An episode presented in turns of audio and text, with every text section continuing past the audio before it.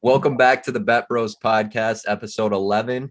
Today we have a special guest with us who is a sports journalist for The Athletic, has been named Minnesota Sports Writer of the Year four times, and in 2017 was named the winner of the Red Fisher Award, which is given to the best beat reporter in the NHL.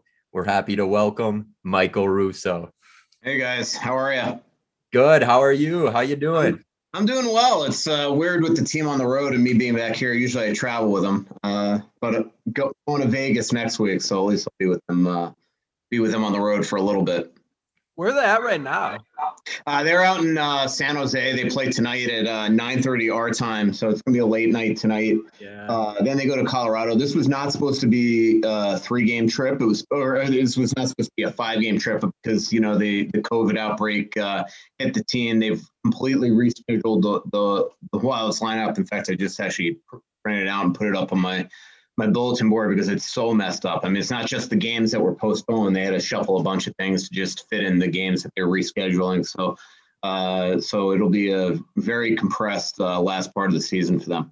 They finally got off the COVID stuff, though, right? Yeah, everybody's healthy. In fact, uh, tonight they should have their full lineup back. I assume uh, we're going to have zooms here in a little bit.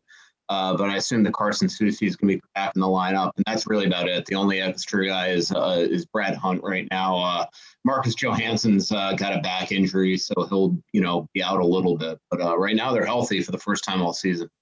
Awesome. Yeah. Well, uh, I was just going to start it off by asking you, could you walk us through a day in the life of what a normal day is like for you, like breakfast to dinner time, how it works?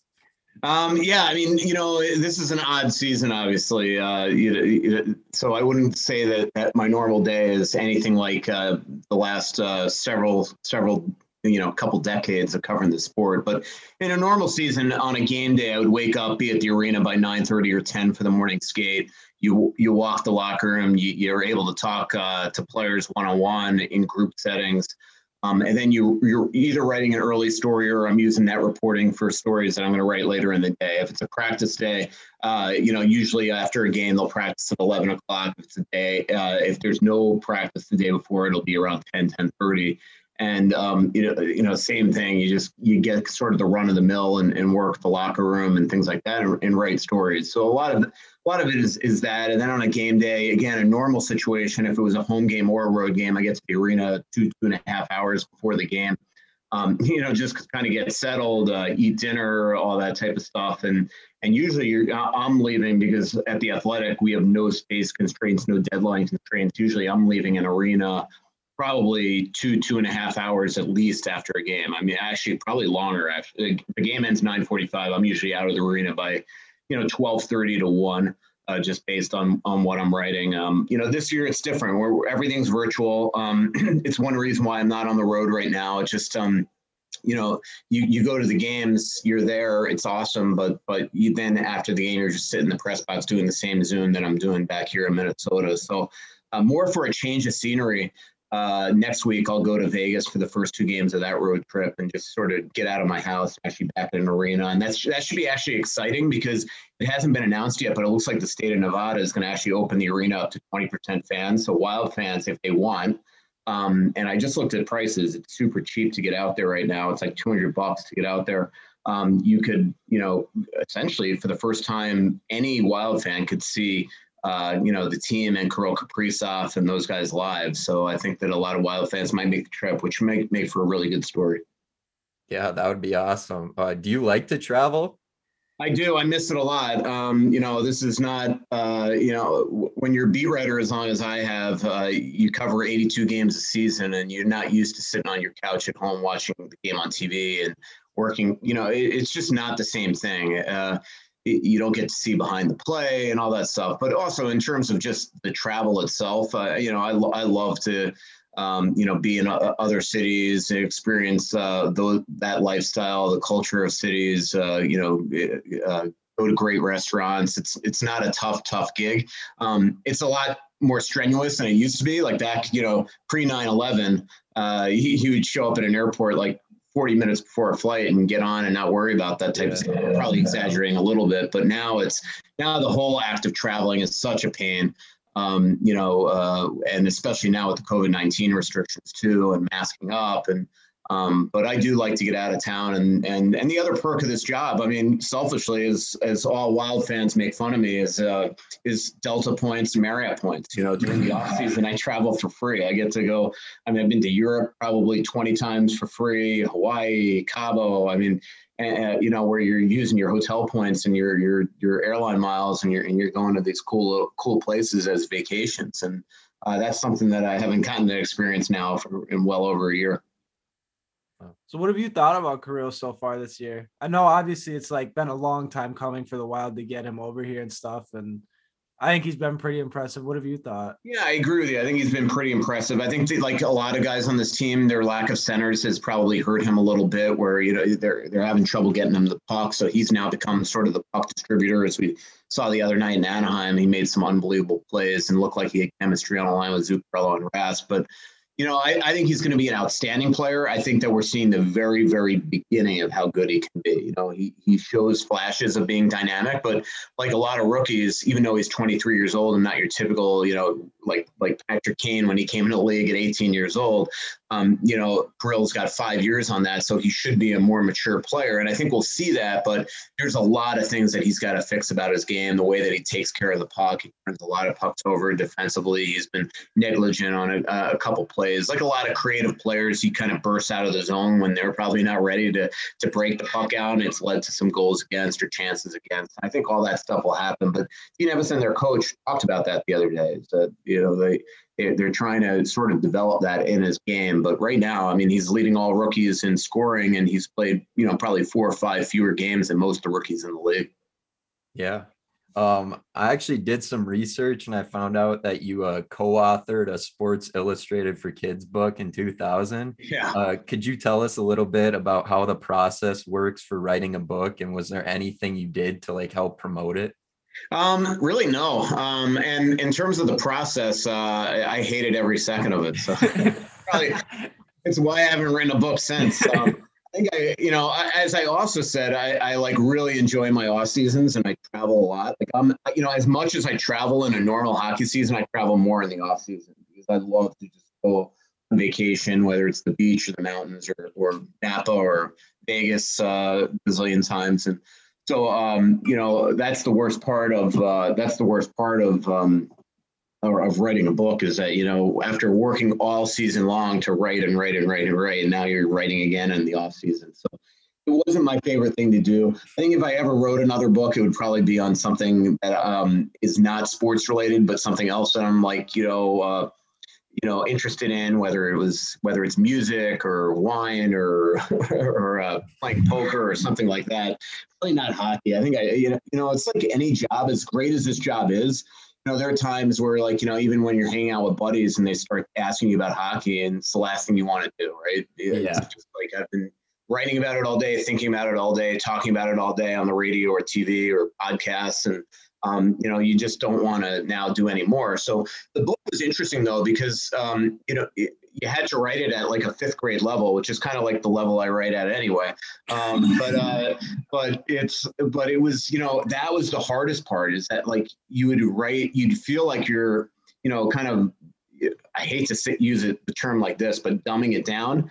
Yeah. Um, you know, for kids, and then they come back to you like, no, even this eight letter word is a little too big. Like, you know, it just felt like a whole hard process. But it was a neat book when I look back at it now and you see all the superstars in the league that was in that book. You know, guys like uh, Milan Hejduk and Joe Thornton and Paul Kariya and all these uh, Chris Pronger, I think, was in it. And um, Patrick Elias. And, you know, it's scary how many players are pretty much probably the entire book. It was the 10 best players, or they picked players.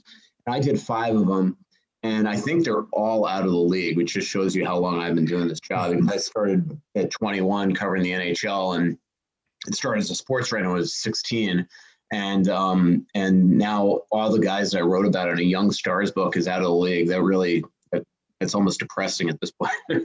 yeah, that's crazy. Uh, you said uh, if you could write like about a topic, poker would come to mind. Uh, are you a big gambler? You can be Um, yeah, not sports gambling, but uh, but you know, I, I love playing craps and and probably shouldn't talk about this, uh, but I am. Uh, that's probably my passion is like when I go to Vegas, play poker, craps, blackjack, things like that. I, I don't really gamble on sports at all. If I do, it's like a little bet on a parlay or something like that. The one thing I think being a sports writer that I've learned is that you know it, it's just a, at least in my opinion and you know you're, you're dealing with human beings. You don't know uh, you know exactly what's going on in their lives it's going to change your game um, and and i uh, you know and i just I, I just don't get any enjoyment out of out of gambling on sports but i love playing poker um, love watching poker become friends with a couple poker professional poker players as well and um, you know, a couple years ago, Daniel Negreanu, who's like the biggest Vegas Golden Knights uh, fanatic ever, I did two or three features on him during their run to the Stanley Cup Final, and that was probably the biggest thrill of my time uh, as a sports writer. Was getting to do uh, uh, you know a bunch of stories on a hero of mine. So, um, so that that is kind of like if I ever did anything, it would be on a book. It would be on music or. Um, or, or probably you know poker or something like that. The problem is with poker is that I don't really you know, I love to play it and I feel like I'm good at it. But when you until you're around like people like that, you don't realize how little you do know and how how bad you are really at the game. You know, um, and and so I don't know if I'd have be equipped to write a book on on poker. What it would have to be is more of a, a biography about a, a, a player. That that's the type of thing that I'm good at with my writing is writing features on people and things like that. So like same thing with music. I, I don't I, you know I can't be like Chris and Jon Bream at over at the Star Tribune and analyze what I'm hearing. But I, but in terms of the personality, I'd be able to write biographies on any musician if, uh, if you know you're given that type of access. So when you you said you usually go on the road, like in a regular season, you'd be on the road with the team. Right Would now, that I have to mean- be on the road now for over a week. Would that mean that like when uh when the team goes out for like dinner and stuff, are you usually there with them? Are you around the team most of the time or no? I'm around the team, but no, uh, you you try to have boundaries. I mean, you know, a lot of times I do stay at their hotels, and obviously I know all these guys, and you and you get that type of access. But very rarely would I go to dinner with them. The only time you ever do that is like if you are going to do it like an interview. So I mean, um, you know, a lot of times, and the Wild are really good with this, is that a lot of times in training camp, especially if I'm going to do a really good big profile on a player, um, you know, I will take them to lunch and and um, and same thing on the road during the season. If they have time and we could at least grab a coffee at a, a Starbucks or or go grab a beer or or um, or whatever, um, you know, you would do that. But but in terms of being involved in like part of the team, you know, you definitely keep that boundary. Um, the, the only people that you would ever really during a hockey season go to dinner with would be you know maybe with the GM or maybe with the coach, uh, something like that. But very rarely, you know, back in the old days was a lot different. The one thing that I've learned, you know, being in this business as long as I have is that before social media, players were a lot more open and less scared of the media. Um, and now, because uh, there's multiple ways to, you know, before if you if you if a player's secret was going to get out, it would be in a newspaper and newspaper only. There was no online.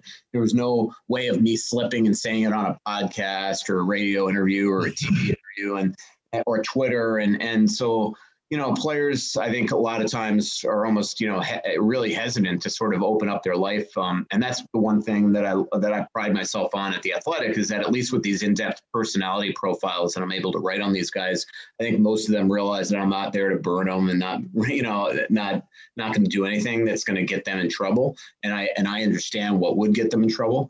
Um, so it's one of those things where, um, you know, it's still though with a lot of the younger players it's i don't think that they would feel very comfortable if all of a sudden i was sitting at their dinner table Yeah. yeah. Uh, I uh, knew that you kind of started your career off in uh, Florida. Could you Mhm. talk about some uh, memories that kind of stuck out for you when you were there and spent your time there? Yeah i mean um, you know i covered the panthers um, for a long long time my first year is when they uh, went to the stanley cup final i became the beat writer though two years later as the full-time beat writer um, but it was it was a blast down there. They were, uh, you know, I hate to say it like this, but they were absolutely a dysfunctional organization. And a lot of times, when you're a dysfunctional organization, that makes for the best stories to write. And it was constant. I mean, they did stuff like, uh, you know, they had Rick Dudley, their GM, fired Mike Keenan as coach, and seven months later, Keenan somehow gets Rick Dudley fired and comes back as the GM. You know, I mean, like you can't make stuff like that up, right? Um, I covered Pavel Bure, um, uh, who's the best player still to this day that I've ever covered in a, in a really a clutch and grab league. He was scoring 58 and 59 goals back to back years with the Panthers. Absolute superstar, just electrifying to watch. He was in a sort of a love triangle with uh, Sergei Fedorov and Anna Kournikova, which made for a lot of like almost gossipy fodder at that time. It was hilarious. Um, you know, but a lot of those players down there just had great personalities. And and it's funny. I mean, you know, a lot of them I still see to this day, and I'm super tight with. I mean, Tom Fitzgerald, the the the GM of the of the Nashville Predators. I only covered. I mean, sorry, National Predators. He was the captain, the GM of the New Jersey Devils. Um, you know, he's somebody that I only covered two or three years down there, and yet he, you know, he and I are really tight. Scott Mellanby, I see in the Wild press box all the days, all the time. He's the assistant GM of the Montreal Canadiens. Actually lives here in Hudson, Wisconsin, and um, you know, but I mean, you go down the list of those early Panther teams, and I, and I'm still tight with all of them uh, their coach Doug MacLean, um, you know, their GM Brian Murray really, uh, you know, in a lot of ways took me under his wing and taught me the sport. Um, so uh, it was a blast down there. But the one thing that that you learn quickly when you're covering hockey in South Florida, maybe a little less than in Tampa Bay, where they've had a pedigree of winning for years and Stanley Cups and things like that, is um, it's sort of the most relevant sport down in, in, in South Florida. You know, if you're going to cover sports down there, you, you want to cover the Heat, the Marlins, the Dolphins, and the Panthers. They were just getting less and less print. And you know, after the lockout in 2004 or five, my paper basically didn't want me to continue covering the Panthers. It was sort of like, you know, over something else. And I knew this job at the Star Tribune when I worked at the Star Tribune. Uh, I knew it was open and I, I, went for it and they hired me. And next thing I know, like five days before the season, I, I uproot my entire life from Florida to Minnesota. And here I am, six, you know, 15, 16 years later, still covering the wild, wild for obviously a, a different um, outlet now in the athletic. But um, it was obviously a great, great change because, you know, one, the newspaper I was working out in Florida is absolutely, you know, a, shell of what it once was. But two, you, you know, so I, I, think I probably would have been laid off by now, and who knows what I'd be doing. Um, but but the other thing is is that you just realize that being in a hockey market adds some purpose to the job. You know, just knowing that every day you're writing for fans that actually love the sport, love the team, you see it now more and more just because of social media and things like that. Um, the ability to do a lot of the electronic media like KFan and Fox Sports North and my podcast. I mean, that's stuff that I don't think would have happened in, as a hockey writer in South Florida. So, you know, it's an immense pride being a being a hockey writer here, and you know, I think it, I think what it shows is to advance your career. You you know, a lot of it is is luck, and a lot of it is is just making the right choices and hoping that that choice leads to the better opportunity. Definitely. You know, uh, I noticed. I well, I know that the Wild have kind of, they've kind of like just moved some pieces around from their team in the past couple years. They've traded Granlund and Niederreiter, and uh, Zucker's not there anymore. Do you ever like? Do you talk to those players anymore, like Zucker and stuff? Yeah, I do. Um, you know, every now and then, I'm I'm friends with his wife, who's in the media business, but I still you know correspond every now and then. When you know, uh, when I was in Switzerland a couple summers ago, he gave me a lot of uh, you know tips of where to go and things like that. And when he scored the other night, I sent him a message. Um, he's you know he's having an unbelievable year. Boy, um, you know, Granlund, I'm probably not as tight with, uh, but no, I mean, no, no, you know, animosity or anything. I just you know he's one of those guys that you know you just never really got super tight with. So, um, you know, again, you you you try to you try to keep um, you know a boundary uh, with all these these players, but there's some players. It's like anybody, you know, you get tighter with some, and and some you just don't get you know particularly close with, and so. Um, you know, I remember early in my career, I, you know, I was when early in my career, I was basically the age of all the players, and so you become a, a lot closer, and you actually, you know, did as you mentioned at the beginning, you know, go to dinner with them or you know go play go play blackjack with them in Vegas or whatever because uh, the, the Panthers once had a three or four day trip to Vegas um, back uh, way before the Golden Knights existed, but it was more of like an R and R trip uh, that, by the way, destroyed their season. Um, uh, they were going like they were like just unbelievable. Then they go to Vegas for like a three or four day vacation, and then they just like blew up uh, the rest of the year. Brutal. So I don't think they've done that again. Um, but you know, it's uh, you, you know that is the cool part of the job is that you know i think to be a good sports writer you have to have boundaries but you got to also respect the players that you're writing and i think that if the players realize that you're that you're you know that you're there to document and be and be critical at times but understand that you also have a respect factor for them and a passion for the sport and going to work hard i think that you gain a respect in the sport and so um, you know there are certain players that you know early in my career where they were traded and it was like almost devastating to me and i think you slowly but surely realize that if you're going to have a long career in this business you know i'm probably going to be the one that's going to outlast everybody and i have i mean i've outlasted every coach gm uh, player I've ever covered in my career, even owners. And so uh, you realize quickly that you better unplug that sort of you know uh, sadness if a guy is traded, but you can still you know be tight with them elsewhere. So uh, you know, and we've seen that the last couple. Uh, you know, I, I loved covering guys like Eric Staal and Devin Dubnyk and Ryan Donato, and you know, but you know, the days they were traded, it was just another day for me. You know, it's still part of the job, and then they move on, I move on, and that's the way the world works. Yeah. Uh, I was going to ask you earlier, uh, what kind of led you into the journalism career? And was that always like one of your main interests? No, definitely not. I mean, sports, I was a sports fanatic growing up um, and wanted to be a play by play guy. That was all I wanted to do when I was a kid. I used to sit in front of the couch with like a flashlight and pretend I was calling games with the games on mute and mostly baseball and and um, basketball and football. Not really hockey, coincidentally, even though hockey was definitely my favorite sport. Well, baseball and hockey were my favorite sports growing up. Um, and then when I moved to South Florida, I started to announce. I, I, went to a gigantic high school down there called Spanish River in Boca Raton, Florida. And um, and I realized right away that I wasn't an athlete. I played like freshman football, and I was horrible and uh, and I got into mass media there, and uh, and uh, there's people that make fun of this because I've told this story before, but they, I I was in so many years of mass media that the county actually had to add mass media four to let me have it my senior year. Um, but I used to do all the play-by-play and the and even the PA um, for all the football, baseball, basketball games at the high school, and um, so I befriended all the local sports writers there um, for the Sun Sentinel, the Boca News, the Palm Beach Post, and I essentially got into my foot in the door as like a 15 year old at the Sun Sentinel and the Boca News and the Palm Beach Post, and started doing stats to them, answering phone calls, taking high school box scores, and things like that. And next thing I know, somebody got sick. They said, "Hey, can you cover this Deerfield Beach football game?" I was a teenager at the time, and I'm like, "Yeah, I'll go do it." And I go there, and they had a running back named Mark Renaud R E N A U D. He played at Michigan State eventually, I think.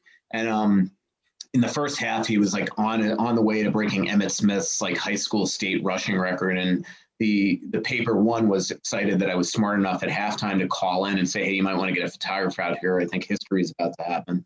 Um, but two, that they just liked the story and the, the, sort of the reporting aspect of it because I'm definitely a much better reporter than than than writer and um, and so they just uh, you know they, they next thing I know I'm writing, and next thing I know I'm a sports writer, and I never wanted to become a sports writer, and here I am, just uh, you know, an, essentially an old man still doing the job. Of, and it's funny, I mean, I'm still the same way. Like I would, I'd give anything to be Anthony LaPanta and call Minnesota Wild games on TV. But the cool part of being a sports writer now, and probably Pardon the Interruption is the big reason for this, is is you know when when they started to have uh, you know uh, Wilbon and, and Kornheiser on there, and then and then all of a sudden they realized that a couple of sports journalists could actually host a show, and then next thing you know, um, uh, you know the, some of the other shows on ESPN came out as well uh, that's where all of a sudden sports writers wound up getting a voice and being on TV and interviewed on radio. Like when I was growing up, you rarely heard of a sports writer even getting a you know a call from a radio guy and saying, "Hey, can we talk to you about the Florida Panthers?" It was very very rare. And then now it's the best part of my job is so what keeps it interesting is not only do I get to write every day, which is not my favorite thing in the world to do, but I get to do, you know, I host two or three, really three podcasts, but one's on hiatus right now. But I host two podcasts. Um, you know, I got a, a, I'm a contributor on KFan, a contributor on Fox Sports North, NHL Network, and um, and so that's the cool part of it is it makes it fun is that you get to do a little bit of everything now which is why I also tell kids all the time that, you know, even if you just want to be a sports writer, you know, cr- cra- make make sure you for even for fun do podcasts you know, uh, try to develop your sort of writer's voice or your your electronic media voice, and because there's no way that you're going to be able to get into this business in today's day and age and just do one thing. You're going to have to be good at everything. And then hopefully the first thing, you know, one of those things you become good at as a young person is how you first get your foot in the door, whether it is at a radio station, a TV station, starting your own podcast, uh, you know, at a place like the Athletic. And so, um, you know, I, I, I think that's the, that's the one thing I've learned in my entire life is that, is that, uh, you know, here I am doing this job forever and I never even wanted to be a sports writer. So it's pretty, it's pretty ironic. There's no doubt about it. So. Yeah, that's crazy how that works. But uh, I think that pretty much ends it for the career based questions. We kind of had like a little speed round of uh, personal questions, and uh, I'll just start it off. Uh, what's your favorite restaurant? Um, outside of Minnesota, Mastro's, um, which is a, a steakhouse in everywhere. Um, inside in, in Minnesota, I would say um, Lake Elmo Inn or uh, Mark's uh, on the uh, east. You know, so Lake Elmo Inn is in Lake Elmo and Mark's is in Stillwater. And if, when I lived in downtown Minneapolis, I lived in downtown Minneapolis for 12 years. I used to go to Bar La Grassa all the time. Absolutely loved it. What's your biggest pet peeve? Um, I don't know. Well, the first thing that came into my mind is being at the airport and having like somebody walking on one of those uh, moving walkways. Like I, I always want to say to people, like this is not a freaking amusement park ride. This is for people to get their planes quickly. So that would be my probably. I don't know why that was the first thing that popped in my head, but I'll go with that.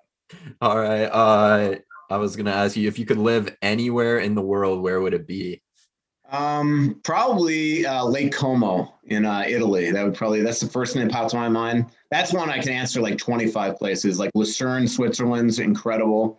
Um, if it was in the United uh, Vancouver, like downtown Vancouver, in a high rise would be just magnificent. But the other place that I, you know, I, I would love to live if it wasn't for the fires all the time is Napa. Like I, I just love Napa. I love every time I go there. What's your favorite part about working in the hockey world? Um, probably the players uh, and and the personalities as a whole. Like I just love, uh, you know. And if you ever listen to my podcast, the interview podcast that I do on uh, the Athletic, like uh, that's probably my favorite part of the job. Actually, uh, is just sitting there and shooting the breeze with with with people in hockey. It's the greatest time. Like half this job is honestly stuff that fans that read me don't get to see. It's all the stuff that goes into it. Uh, you know, just sitting in the press box and be able to talk to like you know scouts and GMs of other teams and coaches and walk into the visiting locker room and talk to Patrick Kane, who you know who I've you know over the years you know developed a bit of a relationship with and things like that. So uh, that's probably the best part of the job. It's it's definitely you know, and then the other part of your job is getting. Uh, favorite thing is is uh, getting paid to cover hockey games. Mean, that's uh, you know every time I get a paycheck, I feel like I'm stealing money. that's awesome. Uh, what was my other question? oh yeah, uh, who's your favorite artist or your favorite band? Uh, Trampled by Turtles is my favorite band, local Minnesota band, bluegrass. Um, you know, uh, I love all sorts of music. Uh, Lumineer, it's more like stuff like that. Lumineers, um, uh, Judah and the Lion, uh, you, you, you know, Death Cab for Cutie, uh, Counting Crows, REM. So, uh, you know, probably a little more old school than you, but not exactly like, you know, pretty chill music. Like any music that I could write with, write to is, you know, the Shins, um, you know, things like that. Henry Jamison, like, uh, you know, uh, I've, got, I've gotten to know a lot of bands as well, like Trampled, and and so that's probably uh you know it's it's it's uh pretty awesome to get to go to a lot of these concerts and stand behind the stage and things like that. Do you have a favorite Wild game that you've covered or been to? Uh, definitely the 2014 Game Seven uh, in Colorado. That was an unbelievable hockey game. It gave me a heart attack. It's one of the reasons why I thought, like, you know, maybe being not working in a newspaper anymore is great, great idea, and going to the Athletic. Um, I mean, that game was insane because, you know, it's game seven. So, as a sports writer, when you're at a newspaper, you got to have two stories going. One, their season ends, or two, they're continuing on to play the Chicago Blackhawks. And then they're down four different times in the game by a goal, including the last time with two and a half minutes left. Yeah. So, at that point, you are solely working on your story that says, the game is up, their season is ended. And so now Spurgeon scores, and I'm like, oh my God. And, you know, like, and then you're at a point where like, I need this game to go to overtime so I can have that 15 minute intermission to rework both stories. And thank God it got to overtime and nobody won because I would have absolutely had a heart attack because also that at that point you got to file the second the game's over. So, but that game was just unbelievable. I mean, four times rally back from a goal deficit. Um, you know, Nino's shot to win the game. Uh, then two days later, being in Chicago, that that was that game was just absolutely spectacular. It's it's not only to me one of the best wild games that's ever existed. It's one of the best hockey games I've ever seen and I was lucky to lucky enough to be there in Denver. So that's pretty cool. Yeah, that's awesome. Just uh, a little side note to that one. Uh, what is or like who was your favorite player that you've ever interviewed? Um, I mean, I remember, I still remember to this day the first time I interviewed Gretzky, and I was like, it was like those movies where the words are like he's talking and I'm not hearing anything he's saying. the whole time I'm thinking like, wow, this is Wayne Gretzky. Like, this is just crazy I can't believe here. And I was like 20, 21, 22. I had the same experience when I was like at the Sun Sentinel and I was covering the Miami Heat, uh, Chicago Bulls once. And um, it wasn't a one-on-one situation, but I was in a press conference that Jordan was up up there in a playoff game, I believe. And I was like, I can't believe I'm sitting here and that's Michael Jordan, like my favorite player ever growing up. You know, that was pretty neat. Um, but probably Gretzky. Um, you know, in today's day and age, um, you know, there's really nobody that kind of like you're you're like, wow, I'm getting to interview him. But you know, it's funny. It's like I've known Gary Bettman since you know, for 26 years now. And still, every time I talk to him, there's still like that little nerves that, like, oh, wow, you know, as commissioner of the league, a little nervous. so much smarter than me. I remember I was working on a story earlier in the pandemic where he called me back to the story. And I remember the whole time I was just like nervous. And I'm like, this is crazy. Like, I've talked to him a thousand times, but it's like every time you talk to him, you know, there's party that's just like, it almost feels like you're talking to the president of the United States. Maybe it's the, you know, he does have that intimidating way about him, you know, very loyally, like letting you know I'm smarter than you and you know that he's smarter than you. And so that's uh, probably Bettman would be there, not a player, but but but every time I talk to him, it's sort of the same way. Yeah.